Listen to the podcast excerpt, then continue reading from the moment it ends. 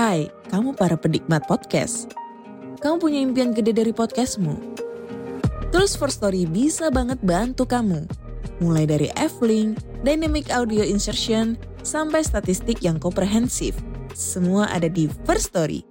Gak ketinggalan kamu bisa monetisasi podcastmu lewat iklan dari First Story Ads yang bisa kasih kamu penghasilan dari setiap place podcastmu. Yuk gabung sekarang dengan klik di firststory.me. Sekali lagi, klik di firststory.me. Mari kita bawa mimpi podcastingmu menjadi kenyataan. Aduh, mau podcast, Vincent masih di alam lain. Hup. Bangun, Cok. Mau podcast. Ini bre, gue tadi habis dapat abstrak gitu ya, dapat abstrak bahwa ternyata semua iblis sudah bertobat bre. Waduh, Iya, serius? bahaya loh ini. Anjir. Iya, jadi- Terus siapa yang ada di neraka? Nah itu dia kosong kan berarti Apakah siapa itu? Anogali? Aduh, tidak tahu saya. nah opening nih bre. Oke, Opening. opening ya. Yoi. Balik lagi bersama gua, Randy Dan gue Vincent. di Konspirasi Ngopi. Seruput dulu kopinya. Seru betul ya. Ini Ada. abis ngeruput kopi, Mm-mm. Kita jadi bisa memaafkan seluruh komen-komen. Yoi. Negatif komen will be forgiven. Iya dong, negara demokrasi. Kan Benar. Semua, semua orang bisa berkomentar ya kan silakan, tapi jangan bawa-bawa ayat Alkitab. Benar-benar. Gitu ya kan. Nah, teman-teman, kita kembali lagi nih. Tadi kan abis dari dunia astral Be. Uh, jauh ya kan. Waduh. Sekarang kita kembali ke dunia nyata. Bentar, berarti lo imajinasi lo udah cukup Hah? hebat juga ya sekarang? No, memang gua penuh dengan imajinasi. Wah, Bre. ini dia. Editor segala macam tuh penuh dengan imajinasi. Imajinasi. Harus dinyalakan Uh, itu keren, ya keren. kan. Karena kan salah satunya eh, Tuhan menciptakan manusia itu kan ada otak kiri dan otak kanan. Kalau otak Hmm. kiri itu bagaimana cara berpikir kritis dan analitikal, kalau kanan itu tentang imajinasi, kreator, Tentang imajinasi. crea- creating gitu kan. Yang which is itu bisa digunakan untuk kebaikan, bisa juga digunakan untuk keburukan. Kayak Yes, gitu. correct. Gitu ya teman-teman. Nah, buat teman-teman semua nih, em, sorry nih eh, belakangan buat teman-teman ngopi nih, the real teman-teman ngopi ya. Mungkin kalau untuk soal yang kemarin waktu kita ngebahas ngebahas konten yang kemarin kayak teman-teman ngopi yang beragama Islam, Hmm, yang hmm. agamanya Hindu mungkin, yang agamanya Buddha, rada kayak orang bolot nih, ah, nggak nggak nggak relate ya. Nggak relate. Iya, ya, iya. sorry ya teman-teman ya, sorry banget. Maksudnya itu lebih kepada respons kami aja sih terhadap Hmm, tanggung jawab kami sebagai seorang Kristen, ya kan? Benar-benar. Yang di mana kita sebagai seorang Kristen itu harus meluruskan apa yang tidak benar, bener dong. Yes. Konteksnya itu guys. Jadi kita nggak pernah nggak pernah mempermasalahkan orang yang astral projection atau bermain di spiritual. Kita nggak ngerti, nggak ngerti. Gua ngurusin token listriknya bingung gua. Iya kan? Dan untuk Trianomali ditunggu dong kolapsnya. Undang kita dong. Yoi. Kolaps. Yoi, kolaps lah ya kan biar beneran bisa ngobrol atau perlu kita langsung ke parokinya aja, paroki gerejanya kita langsung tanya ke Romo. Oke. Ayat tersebut bener nggak gitu. Iya, iya. Kan- Enggak, kalau gue sih datang ke situ bukan mau ngebahas ayat. Oh gitu. Gue mau ngobrol aja. Iya, minta ngopi-ngopi ajarin kali ya. gimana sih imajinasi biar bisa sam- sama-sama cocok gitu. Siap, siap, Gitu, Bre. siap. Ih, semua itu kan apa namanya bisa dibicarakan gitu ya Yes. kan. Oke, ini Bener. berarti the last time we talk about anomali ya. Ya ya ya ya ya ya. Kita sekarang lebih ke menghadapi yang real-real aja, Bre. Karena Real, realitas. Gini, karena ini sesuatu yang bener-bener real akan terjadi nanti ke depannya gitu loh, Bre. Waduh, Dan ini ya. menyangkut nyawa kalau Waduh. kata Pak Dharma nih. Nah, se- Gitu. sebelum ke situ ya, Bre ya. Iya.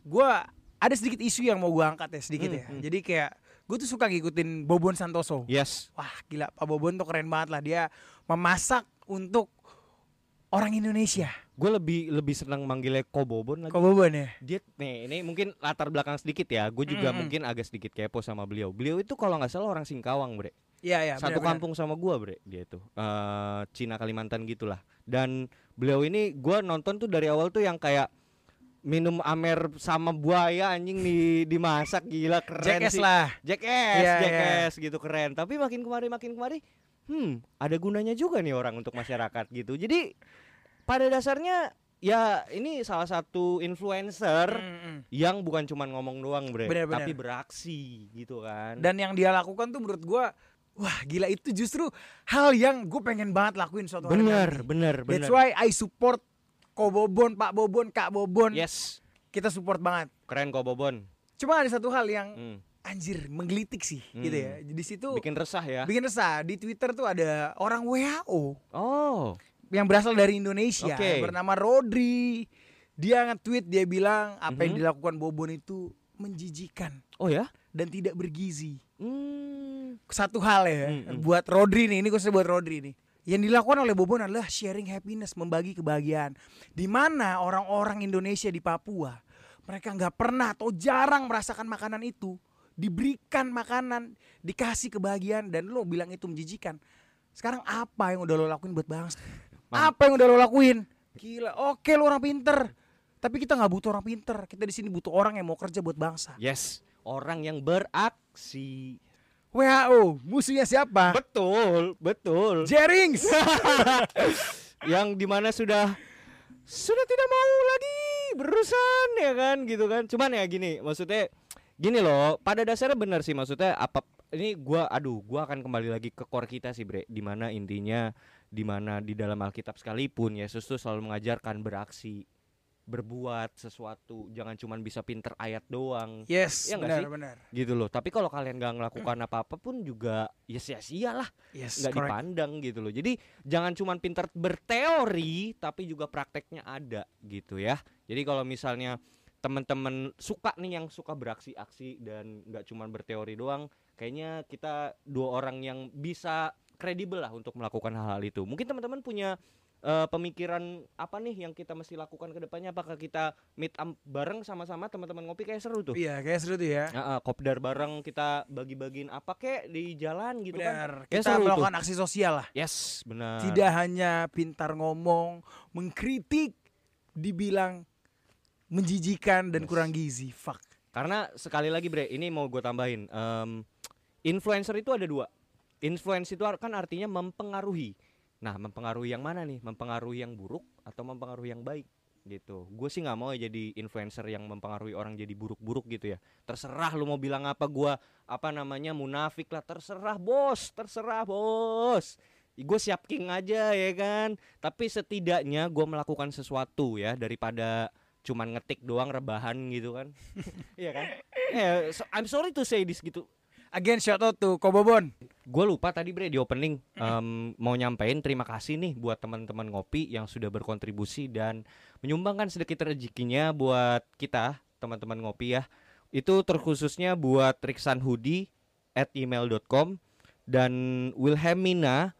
Terus juga ada teman ngopi juga namanya Bang Arfit. Itu terima kasih banget dan dia minta kita ngebahas dia request ngebahas tentang triple helix bre. Waduh, thank you banget Thank ya you untuk teman-teman ngopi. teman-teman, ya. Dan bukan cuma yang sudah nyumbang tapi untuk teman-teman ngopi yang mendengarkan, kita Yes. juga mau say thanks yes. karena berkat support kalian juga kita masih ada Yes. sampai dengan hari ini. Betul, betul, betul. Dan lagi gue juga pengen ngucapin terima kasih lagi, Bre, kepada Vilo Sebastian Waduh. yang sudah nge-likes komen kita Content di creator. Katolik Clip.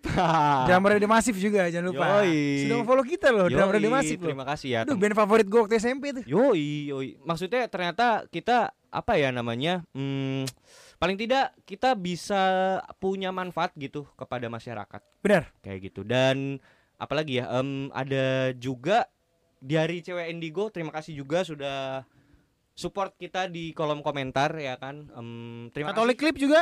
ya Katolik Clip, Katolik terima kasih Clip udah juga memotong-motong video. yes nah intinya gini teman-teman em, ini juga sebagai gambaran buat teman-teman nanti ke depannya yang akan kita bahas bre paling nggak sedikit ya jadi paling nggak nanti kita bakal ngebahas tentang triple helix atau DNA oh ini seru banget bre Iya. kita bakal ngebahas tentang suatu DNA yang memiliki kelainan Wow. Oh itu seru tuh. Terus juga The Simpsons.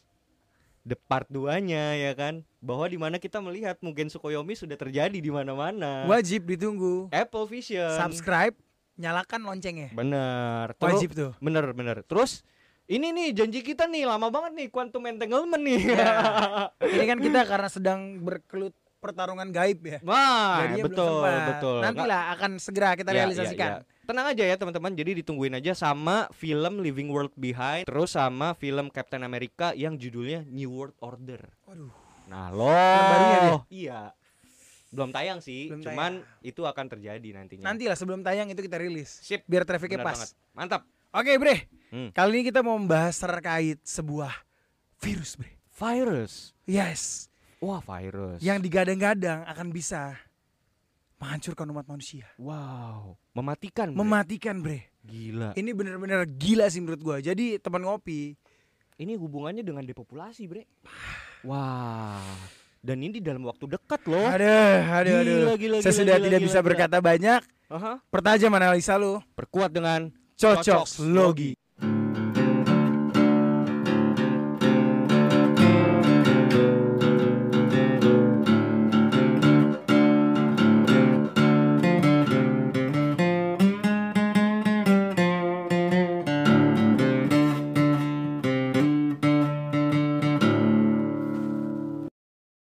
Oke, sebelum kita masuk inti, Bre. Hmm. Jadi ada suatu komik, Ah, komik, Bre. iya, Hmm. yang dari kecil gue sudah baca, Oke. berjudul 20 Century Boys. 20 Century Boy. Ya, Oh, gitu. yang pada saat zaman Covid ini komik naik banget lah, bahkan sempat diangkat oleh beberapa content creator, even Adriano Colby kalau nggak salah dia pernah ngomongin Bener. 20 Century Boy Benar. juga. Bapak podcaster Indonesia. Yes. Adriano Colby ini pernah ngomongin di salah satu podcastnya kalau nggak salah ya teman-teman boleh cek juga itu ngomong sama bareng Gofar Gofar Hilman Gofar Hilman. lagi ngobrol terus tiba-tiba kok tiba-tiba mereka kayak ngomongin suatu komik yang familiar sama gua Hmm. yaitu 20th Century Boy yang di mana dulu dulu sebenarnya kita tuh ibu bre Bener, asli asli. ya Jepang banget kita. bre anak-anak 90s lah ya kan gue yakin teman-teman relate lah sampai hari ini pun sebenarnya kita tuh wibu di dalam hati nurani Yes. to the bone ya kan sebenarnya gitu cuman emang pada dasarnya semakin kita beranjak dewasa gitu mau nggak mau kultur tersebut yang yang membawa kita gitu kan Mm, mm, mm. Ya, dan dan pada akhirnya juga mengcreate apa eh, membentuk kita yang sekarang ini gitu dan di mana bre dan gua sih nggak bisa menganggap enteng suatu anime bre Iya ya. atau komik gitu loh bre yang dulu kita baca gitu Benar. kan. kayak gitu yang di mana waktu itu kan lu ngebawain 20 Century Boy itu buset tuh masih SMP ya kalau nggak salah kita SMP. Eh, dan buat teman-teman kita nih sebenarnya teman dari kecil ngobak bareng gitu istilahnya. Dan nih Randy nih kalau main tuh bawa komik ini, waduh itu dulu itu terus diceritain sampai pada akhirnya gue penasaran juga. Yes. Yang di mana gue waktu itu eh, salah satu kolektor atau pengoleksi komik lah bisa dibilang dan gue baca hampir semua komik Jepang, komik Amerika gue demen gitu kan. Dan gue juga tertarik nih apaan sih 20th Century Boy? Anjir bre, pas gue baca kayak ini tuh bukan buat anak-anak nih komik nih Asli.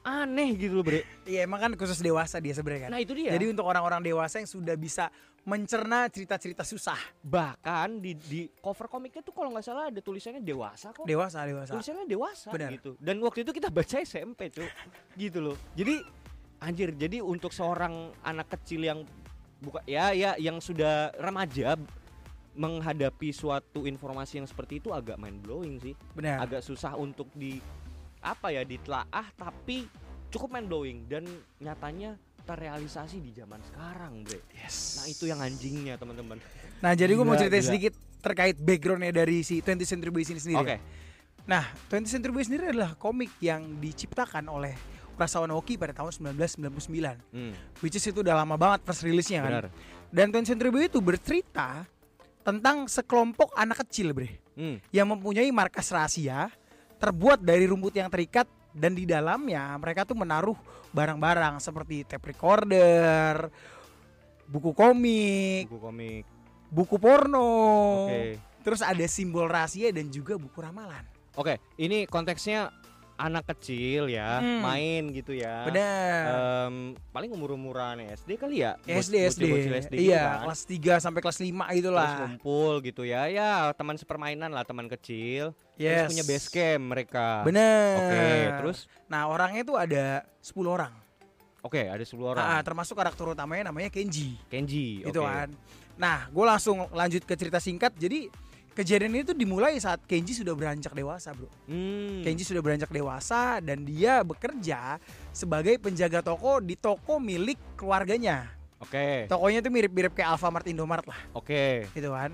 Ah, dan pada saat itu Kenji umurnya sekitar 30-an lah. Umur Hmm. 30-an, dia mengasuh seorang anak, anak dari kakaknya sendiri Oke. gitu. Nah, sampai sa- Ponakan. keponakan, Oke. masih bayi. Ya. Sampai satu ketika Kenji ini sedang jaga toko, dia didatengin oleh dua orang polisi. Oke. Nah, polisinya bernama Chosuke dan juga Yama. Yama ini anak buahnya Chosuke. Hmm. Dan, dan dia nanya ke Kenji tentang seorang profesor yang hilang. Hmm. Profesornya ini tuh langganan Kenji, jadi dia suka beli bir di minimarketnya Kenji lah.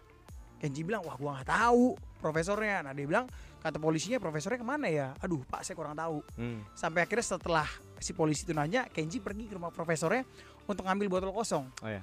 Tiba-tiba ketika dia ngambil botol kosong itu dia ngeliat suatu simbol.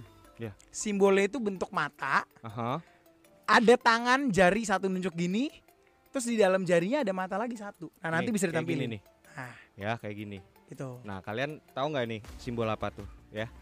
Familiar sekali kita dengan simbol ini ya. Familiar sekali Yoi. dengan simbol itu. Mm-mm.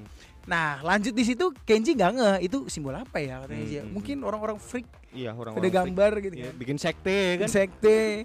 Iya, iya, iya. Nah nggak lama dari situ lanjut ke reuni kelas. Di reuni kelas itu Kenji bertemu dengan teman-teman ya bre. Oke. Nah ada dua orang temannya yang tidak disebutkan namanya bilang kayak anjing bini gua kabur lagi. Hmm. Nih sorry, sorry gua gua kan agak lemot otak gua Hmm. kan. Ini lagi dew- udah dewasa kan si Kenji? Udah kan? dewasa, Iya, udah oke, dewasa. oke, oke. Ah. Nah si apa temennya Kenji ini cerita di reuniannya mereka. Bini gua kabur bre. Hmm. Ikut suatu sekte namanya sekte sahabat. Nama sektenya sahabat. Sahabat. Sahabat anjay, bukan Ceylon Seven Bukan sahabat sejati. Iya iya iya. nah iya. terus dia bilang sekte sahabat ini memiliki logo yang mirip dengan logo kelompoknya Kenji waktu kecil kata temennya. logonya yang itu yang mata satu tapi jari. gitu. Iya Oke. dan juga si pemimpin sektenya ini bu- punya buku ramalan yang buku ramalan itu which is ditulis oleh Kenji. Hmm. Nah Kenji pada saat itu enggak enggak dia bilang ngomong apaan sih lo gue enggak enggak enggak udah lama bro udah lupa lah Kenji. Ya, ya, ya, ya, Apalagi Kenji orang anak-anak band yang suka mabok ingetannya kurang Iya, bagus kan. Benar, benar. Gitu. Anda nge- ngejajing saya. Nah, lanjut lagi, nggak lama berserang dari waktu reunian itu, Kenji itu mendapat kabar bahwa teman kecil yang bernama Donki Mhm. itu mati. Mati, Ah, dia dapat kabar itu dari sebuah koran. Dia bilang, "Hah, mati, Donki temen gua nih mati meninggal. mati meninggal. Oh. Kabarnya bunuh diri, loncat dari gedung." Oke. Gitu kan. Sampai pada saat itu si Kenji ah, datang ke pemakamannya dan dia ngeh bahwa oh Donki itu kan ngirim surat ya kalau gua beberapa bulan lalu tapi belum sempat gua baca. Dibukalah suratnya. Ternyata di surat itu Donki ngabarin Kenji bahwa Kenji lo inget gak sih waktu dulu waktu kita kecil lo pernah buat satu kelompok sama gua juga di situ kita bikin satu simbol di situ ada buku ramalan. Hmm. Nah Donki ngajak ketemu mau ngebahas itu. Kenji Oke. shock dong. Ah, urgensinya apa tuh, Bre? Maksudnya eh, kenapa si temennya tadi Kenji itu mau datang ke Kenji buat ngebahas ini kelompok yang mereka udah bangun dari kecil, Mm. terus tiba-tiba pas mereka udah dewasa, tiba-tiba sekte itu ada gitu. Nah, kenapa? Emang kenapa sekte itu gitu loh? Nah urgensi adalah si sekte ini tuh sangat amat berbahaya. Kenapa? pergerakannya. Jadi orang-orang yang ikut dia seakan-akan termanipulasi. Oh, cuci otak. Yes, Wah, cuci otak. Gila, luar biasa ya. Jadi dan pengikutnya tuh mayoritas mahasiswa. Oh, orang-orang pinter lah orang-orang ya. pinter, Hmm, orang-orang kaya, Orang-orang kaya. orang-orang berpengaruh di I bidangnya see. masing-masing. Iya, iya, iya, Nah, si Donki ini mau ajak diskusi karena Hmm, yang dilakukan oleh si organisasi sekte ini itu tuh mirip dengan apa yang dituliskan Kenji dalam buku ramalan. Apa aja tuh, Bre? Nah, gue jelasin ya buku ramalan Jadi Iya. buku, dalam buku ramalan ini Kenji itu membuat seakan-akan dunia diserang oleh suatu orang jahat. Oke. Ya, bisa dibilang alien juga lah. Hmm, Gitu. Oke. Dan Kenji dan teman-temannya akan bertugas untuk menjaga dunia Oh, jadi dia melawan pasukan jahat ini. Iya ya, dia jadi superhero-nya lah, superhero dunia untuk melindungi dari ancaman siapalah ini gitu. Iya. Ini apa sih alien? Ya semacam alien, teroris dan sebagainya lah. oh, intinya Gitu. ada suatu ancaman yang sangat berbahaya. Bener. Tapi di dalam buku ramalan juga itu nggak didetilin sama si Kenji. Nah, nanti dibahas Oke, di siap. dalam isi dalam buku ramalan itu. Siap, siap, siap. Sorry, Hmm. ini yang nulis Kenji kan? Kenji, Bareng-bareng sama barang-barang sama teman-teman. Oh, halu. Iya, bocah, oh, hal- Oh, bocah. Bocah Ya, siap, halu siap, siap. wajar. Wajar lah. Kalau sudah tua, Ang tahu. tidak masalah juga. Tidak apa-apa. Ya kan itu untuk have fun aja. Have fun aja. Have fun. Yoi. Entertainment ya kan? Entertainment sekali lagi. Seperti Smackdown. ya. Entertainment. WWF Eh. Entertainment. Ya tidak apa-apa. WWE. Eh, Entertainment. Dulu, dulu Federation. Federation. Nah, nih Bre. Nah, ini anjing nih lucu. si basat. Enggak, enggak, enggak, no, no. Ini dulu tuh WWF. Kenapa? Eh, World Wrestling Federation. Itu masih masih ada benerannya lah. Tapi ketika mereka jadi WW Entertainment, itu langsung apa berubah menjadi entertainment Iya, yang iya. di mana di situ ada bumbu-bumbu drama. Benar-benar. Kayak gitu. Iya, sama dengan Uus ya, Uus lagi main Smackdown tuh. Iya. Ada Smackdown Keren. Indonesia, Ya. keren. Doi bi- doi bikin ya? Doi yang bikin. Wah, keren sih, keren. Keren. Pasti jalan itu, Cok. Pasti jalan itu. Doi. Nah, gue lanjut ya. Hmm. Jadi singkat cerita tuh organisasi ini udah mulai bergerak secara masif Hmm. dan Kenji tahu urgensinya sampai polisi nyari tahu terkait organisasi ini, sampai si profesor yang hilang juga dicari tahu. Wah, ini berarti gawat nih, akan banyak kejadian terjadi. Oke. Gitu kan. Akhirnya Kenji menghubungi teman-temannya lah. Teman-temannya ntar kita tampilin di sini ya siapa aja teman-temannya Ya. uh, untuk berperang melawan organisasi ini. Siap. Gitu. Oke. Nah, untuk tahu lebih detailnya nanti kalian baca aja sendiri. Ini Iya. kita cuma mau bacain sedikit dari ramalannya. Boleh. Gitu. Boleh. Boleh. Oke. Tapi sorry Hmm. sorry, inti intinya gini. Ini si sekte ini jadi ancaman nasional. Awalnya nasional sampai akhirnya menjadi ancaman internasional. Wow. Sampai yang namanya sahabat ini, ini Uh-huh. kalau di komik ya, di komik sama di film ternyata beda. Oh gitu. Di komik ya, ini kalian wajib banget baca komik ya. Hmm. Di komiknya dia tuh menjadi the real false messiah. Oh. Kenapa? Mesias palsu. Ya, Gila. kenapa? Karena pada saat jadi si sahabat ini mati lah. Hmm. Mati dia Si di- pemimpin sekte ini. Sekte ini. Manusia kan? Ya. Manusia kan? manusia. Oke. bener. mati karena ditembak terus dia uh, dimakamin pada saat itu Paus Benedictus datang ke pemakamannya Anjing. Paus Cu, cu. dan pada saat itu ada seorang sniper yang membidik Paus Paus mau ditembak Oke. mau ditembak mati lah Paus Oke. setelah ditembak tiba-tiba sahabat bangun sahabat lindungin Paus dari tembakannya terus tangannya begini Anjing, nyelamatin paus ceritanya. Nyelamatin Paus Wah. dan itu cuma ada di komiknya gue udah nonton filmnya nggak ada di film Di film Oh iya nggak Ya. ada, nggak ada benar-benar nggak nggak ada. ada Nah, ini bu buat teman-teman ya kalau misalnya kalian penasaran baca baca komiknya juga sama nonton filmnya. Tapi ya mungkin kalau misalnya kalian yang kurang kar- karena panjang gitu kan serialnya Panjang, kan, serial komiknya gitu. Kalian nonton filmnya dulu, ntar kalau dari filmnya pasti penasaran. pasti penasaran tuh Nah, ngecek komiknya. apalagi adegan tadi gue bilang tuh Ah, supaya nggak terlalu berat nih, biar dapet kan kalau film tuh lebih singkat ya. bener. Cuman gua lupa deh tiga tiga, tiga. Tiga serial doang gitu. Kalian nonton itu aja, itu udah cukup membangun apa ya namanya fondasi ceritanya. Hmm, Jadi tinggal kalian kembangkan lagi pas baca komiknya anjing sumpah demi Tuhan ini Urasawa Naoki respect gue cowok cowok. Dia nih kurang lebih sama kayak Matt Groeningnya di Simpsons. Pertanyaannya antara dua dia nih kan tahu ada sesuatu gitu kan. Nah pertanyaannya cuma dua dia orang luar atau orang dalam kan gitu cok silahkan dijawab kolom komentar silahkan jawab ya kan mungkin ada teman-teman yang tahu gitu kan bikin Silahkan. rame bikin ramai kami suka keramaian Nah itu inti ceritanya ya. Nah Hmm. sekarang kita bahas ramalan ya Bre. Oke, yang Ini- di buku ramalannya. Iya ada lima ramalan yang bener-bener terjadi di komik itu. Jadi Kenji nulis ramalan dan ramalan itu kok bisa terjadi padahal itu cuma tulisan anak bocah. Iya, cuman halu doang tadinya Iya. kan. Oke. Itu ramalan yang pertama adalah tersebarnya virus di San Francisco, lanjut London dan lanjut Osaka. What? Tersebar virus. Osaka? Lah, Iya. The Simpsons kan ada episodenya. Osaka flu. Osaka. Iya. Anjrit ya. Ini ini apa Jangan-jangan Matt Groening ini pernah ketemu nih sama Urasawa Iya. Naoki nih, iya kan? Atau jangan-jangan mereka memang satu kelompok. Nalo, nalo, ya kan? Nggak tahu dah tuh, ya kan? Ah, ngopi bareng ya kan? Ngopi bareng. Iya. Eh bro, lagi ngerjain apa lu? Nih lagi ngerjain di Simpsons nih ya kan? Oh sama nih gue juga lagi bikin apa namanya nih 20 Century Boy. Iya, tapi inti ceritanya mah sama sebenarnya. Cuma ke- dikembangkan secara berbeda Yoi, saja. yoi. Dan latar belakangnya itu beda, gitu kan. Beda. Dan yang kedua adalah Hmm. meledaknya bandara di Haneda Jepang. Nah, gue lanjut yang ketiga akan ada ledakan dalam sebuah gedung. Nah, setelah ledakan sebuah gedung itu, itu akan ada sebuah robot, robot besar lah ya, robot yang gede banget. Di situ robot itu akan menyebarkan virus secara masif Hmm. dan membunuh ratusan juta umat manusia. umat manusia. Eh, virusnya berarti bahaya, Bre. Bisa bikin langsung mati, Bre, virusnya. Virus itu bisa bikin langsung mati karena ketika orang terkena virus itu tuh dia akan langsung bercucuran darah, jadi dia akan kehabisan darah. Gokil. Bukan yang kayak eh, kayak Covid kemarin ya. Itu kan Ya. ada proses gitu kan. Bener. Eh, Nah, ini langsung tuh. Langsung. Anjir. Waduh, itu Gitu. gokil sih, gokil. Dan yang gokil. kelima a- atau yang terakhir ini ramalan terakhir Kenji ya di situ ada sembilan pahlawan yang bersatu untuk menghentikan kejahatan. Nah, setelah buku ramalan ini selesai, ternyata si sahabat itu sendiri Mhm. dia men- menulis new prophecy. New prophecy, Ya, ramalan buku baru. ramalan baru. Anjay, perjanjian lama perjanjian Iya, baru. perjanjian lama, perjanjian baru. Anjir.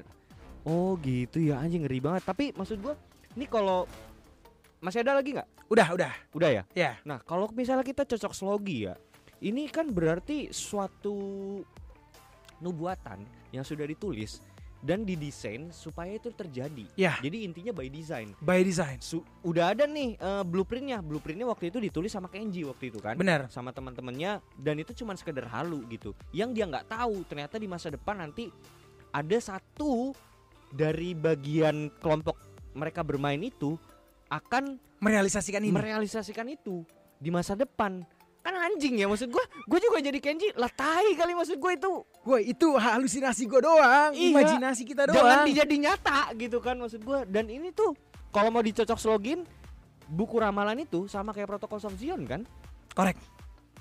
nah teman-teman nih protokol of Zion episodenya kalian denger dulu yang ini gila gokil cok gokil dan kalian bisa bayangkan ini komik tahun 98 Wow. Pre- nih ya lagi ya prediksi soal virus Dan yang harus kita highlight di sini, kenapa tadi gua nge-bridging dari 20th Century Boy? Virus. Itulah yang akan digunakan oleh elite global. yes Virus. virus virus virus virus virus virus ini sangat berbahaya bre dan gini bre gue mau nyambungin tadi pertama kalinya virus ini diperkenalkan eh, pandemik global yang terjadi dalam dunia modern itu tahun 2015 bre oleh Bill Gates lah ini kenapa Urasawa Naoki tahun 98 udah nulis? Wow. seolah-olah dia udah udah tahu duluan loh. Atau jangan-jangan emang satu kelompok ini udah tahu duluan tapi kayak dibuka aja pelan-pelan gitu. Hmm, hmm, hmm. biar gini loh. Sesuatu desain itu harus di apa namanya dikasih tahu tuh perlahan-lahan. Manipulasinya tuh pelan-pelan. Supaya ketika hal itu terjadi orang nggak kaget. Benar. kayak gitu. Jadi jarak bahkan pun sebenarnya jaraknya 2015 ke 2020 20. itu lima tahun loh Ya. dan itu pembiasaan yang cukup lumayan ya selama lima tahun entah dari TV iya kan dari video kayak gitu dan ini sangat-sangat apa ya dan ini terrealisasi nyata-nyatanya ketika kemarin waktu di covid Ya. kayak gitu yang Dan satu hal yang gue takutin sih Bre oke Satu hal yang gue takutin gini. Covid itu menjadi perdebatan. benar Banyak orang menganggap Covid nggak ada, Mhm. Covid itu nggak mempan, oke Covid itu cuma penyakit flu biasa Oke. gitu. loh. Itu karena Ya. masing-masing orang memiliki metabolismenya masing-masing dan mungkin virus Covid itu sendiri tidak sekuat itu. antibody Ya, antibody sekarang kita bayangkan. Wadif, what if ya, mereka bisa menciptakan satu buah virus yang memang seberbahaya di film Tentu Century Boy. anjing anjing Ya, yang yang di mana ketika orang terpapar itu langsung tak langsung mati Men, mereka punya infrastrukturnya, yes. Mereka punya uangnya, mereka, punya, kepintarannya. mereka punya teknologinya. Yes, mungkin nggak? Mung- sangat mungkin. Sangat mungkin. Yang di mana itu sudah dan sedang diantisipasi oleh Bu Ibu Siti Fadila Ibu Siti Fadila, sampai hari ini mantan Menkes. yes yang Wow. em, gua harus respect dulu sama beliau beliau baru keluar dari penjara juga kemarin Hmm. ya kan eh, setelah kasus yang terakhir begitu nah di mana itu juga yang dilakukan sama Ibu Siti Fadila selama beberapa tahun belakangan ini menolak suatu sistem yang ingin apa ya em, protokol Mhm. yang ingin dicoba diterapkan dan dipaksakan ke seluruh dunia wow, lewat organisasi dunia pandemic treaty. Yes. Dan itu yang sedang diperjuangkan oleh Bapak Dharma Pongrekun, Dharma Pak. Pangorkon. Respect. Respect, Pak, respect. Bapak sedang apa namanya menjadi eh, calon gubernur. Semoga berhasil. Semoga Tuhan Amin. apa ya Tuhan memberkati dan Tuhan kasih jalan, Pak. All the best lah ya. All all the best. Aduh, gua nggak tahu lagi gue sama orang-orang ini anjing. Respect banget, cowok, cowok gila. Gue tuh bangga gitu loh. Ternyata orang-orang gi- gini gini loh. Orang pinter sama orang yang punya intensi baik dan berakhlak mulia. Itu aduh udah suatu kombinasi yang Yang wow sih. yang wow gitu loh. Maksud gua di mana di dunia sekarang ini orang pinter dan orang kaya itu banyak dibutakan matanya Benar. sama simpatinya tidak dilihatkan bre sama society gitu tapi nyata-nyatanya ternyata ada loh kalau kita mau cari pelan-pelan gitu ya orang-orang ini Ya. Pak Dharma Ibu Siti Bu Siti Fadila, Fadila, gitu loh respect. respect respect gila Nah, Bre, Hmm. tadi kan lu bilang Bu Siti Yes. Fadila tuh selalu menyuarakan terkait pandemic treaty itu gitu Yes. kan, yang apa namanya yang akan dilakukan Ya. disetarakan oleh WHO. Hmm. Nah, tapi Bu Siti Fadila pernah ngebahas nggak sih Hmm. akan ada Aha, suatu virus Ya. yang berbahaya. iya dan justru itu adalah suatu ketakutan terbesar Ibu Siti Fadila loh. Anjir, iya. Dia ngebahas itu. itu nah gini konteksnya gue ceritain dulu dari awal ya kenapa waktu itu dia menentang flu burung? Hmm. waktu itu ya aduh gua ngeret ini bahaya nggak ya? Tapi kenapa dia menentang flu burung? Karena dia tahu waktu itu kan flu burung itu mau dinyatakan pandemi sama WHO Yes. kayak gitu kan? Nah tapi itu flu burung virus dari mana bre? Itu virus dari Indonesia bre Oke. yang mengerti virus itu siapa yang sudah meneliti itu duluan siapa Ya orang Indonesia. Orang Indonesia kan Iya ya. Nah beliau sebagai ahli virologi udah ngerti, udah teliti segala macam. Flu burung ini nggak mematikan untuk manusia Oke. karena bukan human to human trans transmission, tapi unggas. unggas. Yang nggak nggak ngaruh dong. Iya iya iya. Tapi kenapa WHO ingin jadikan ini pandemi? Jaka sembung bogolok. Aneh Iya juga tuh. aneh dong. Komen. Komen, Komen, silakan. jangan lupa. Kayak gitu. Nah, tapi dari situ Ibu Siti Fadila ngerasa karena kan nanti kalau ini dijadikan suatu pandemi flu burung, jangan sampai ini jadi komoditas, Bre. Benar. dan menjadi suatu ekosistem yang merusak dan merugikan rakyat. Oke. Iya dong. Iya iya. Maksudnya iya. pasti kan akan ada apa ya namanya kerugian-kerugian yang akan Benar, ditimbulkan benar. di dalam society gitu Yes. kan. Nah, Ibu Ibu Siti Fadila tuh mungkin care-nya di situ gitu Hmm. loh. Waduh, kok tiba-tiba mati lampu, Bre? Nah, ini dia. Nah, kan Perbuatan siapa? perbuatan siapa nih? Gates Gates Bill. Iya, Gates kenapa sih? Gates Bill. Kenapa sih gitu loh maksud gua? Dan ini nih, ini nih kayaknya ini si simulasi, Bre. Waduh, Simulasi dari EMP. anjir. teknologi di mana yang akan memusnahkan semua listrik di dunia Hmm? dan internet akan diputus. Waduh. Nah ini lagi simulasi sekarang Lagi simulasi ya. Nanti di masa depan akan terjadi Itu omongannya Pak Komjen Pol. Yes benar dan dan, dan itu rame kok teori konspirasinya semua uh, konten kreator konspirasi itu sedang ngomongin itu ya. Jangan ngomongin itu ya. Kita lihat aja nanti dan kita akan ketawa lagi balik lagi ke konten ini dan mengetawakan ini. Tapi semangat kita meskipun lampu padam, Yes. Semangat kita tidak akan pernah padam. Cahaya Seperti lagunya Sandi Sandoro tidak pernah padam. Tidak pernah padam. Cahaya tidak akan pernah padam. Bre, tadi pesan Ibu Siti Fadila bagus banget tuh. Lanjut, Bre. bener, bener, bener. Jadi gini, pokoknya intinya ya dari sejak itulah Ibu Siti Fadila ke tersangkut kasus lah, kasus korupsi Hmm. katanya gitu kan. Udah nih sampai sekarang saat ini beliau udah keluar lagi dan mulai sekarang aktif lagi nih. Oke. Gue kira bakal pensiun gitu ibu ya, tapi maksudnya emang ibu nih jiwanya walaupun Semangatnya luar biasa ya. iya udah apa namanya harusnya pensiun masih Hmm. aja nih kan gitu kan. Nah akhirnya beliau nih berkoalisi lah gitu. Beli, Oke. Beliau berkoalisi dengan Bapak Komjen Pol Komjen dan Mapong dan Rekun gitu. Purnawirawan. Mm. Nah gitu kan. Dan dia juga pernah ngebahas kemungkinan berbahayanya virus ini kayak Wow. gitu. Bisa seberbahaya yang kayak di 20th Century Boy tadi, Bre. Serius lu, men? Serius. Nanti linknya gue taruh eh, teman-teman. Dia ngeposting ini di reels Instagramnya. Nah teman-teman harus cepat lihat ya di bawah ya. Sebelum nanti di blog. Coba lo ceritain sedikit ya. Ya. Seperti apa? Kayak gini. Jadi menurut Bu Siti Fadila itu virus X, bre, yang kemarin Hmm. kita ngomongin itu yang akan di ah, yang akan terjadi eh, di nanti nggak tahu kapan gitu ya, yang sudah diwanti-wanti oleh eh, WHO dalam pandemic treaty Yes. itu bisa jadi yang akan datang ini adalah virus yang sangat berbahaya dan mematikan.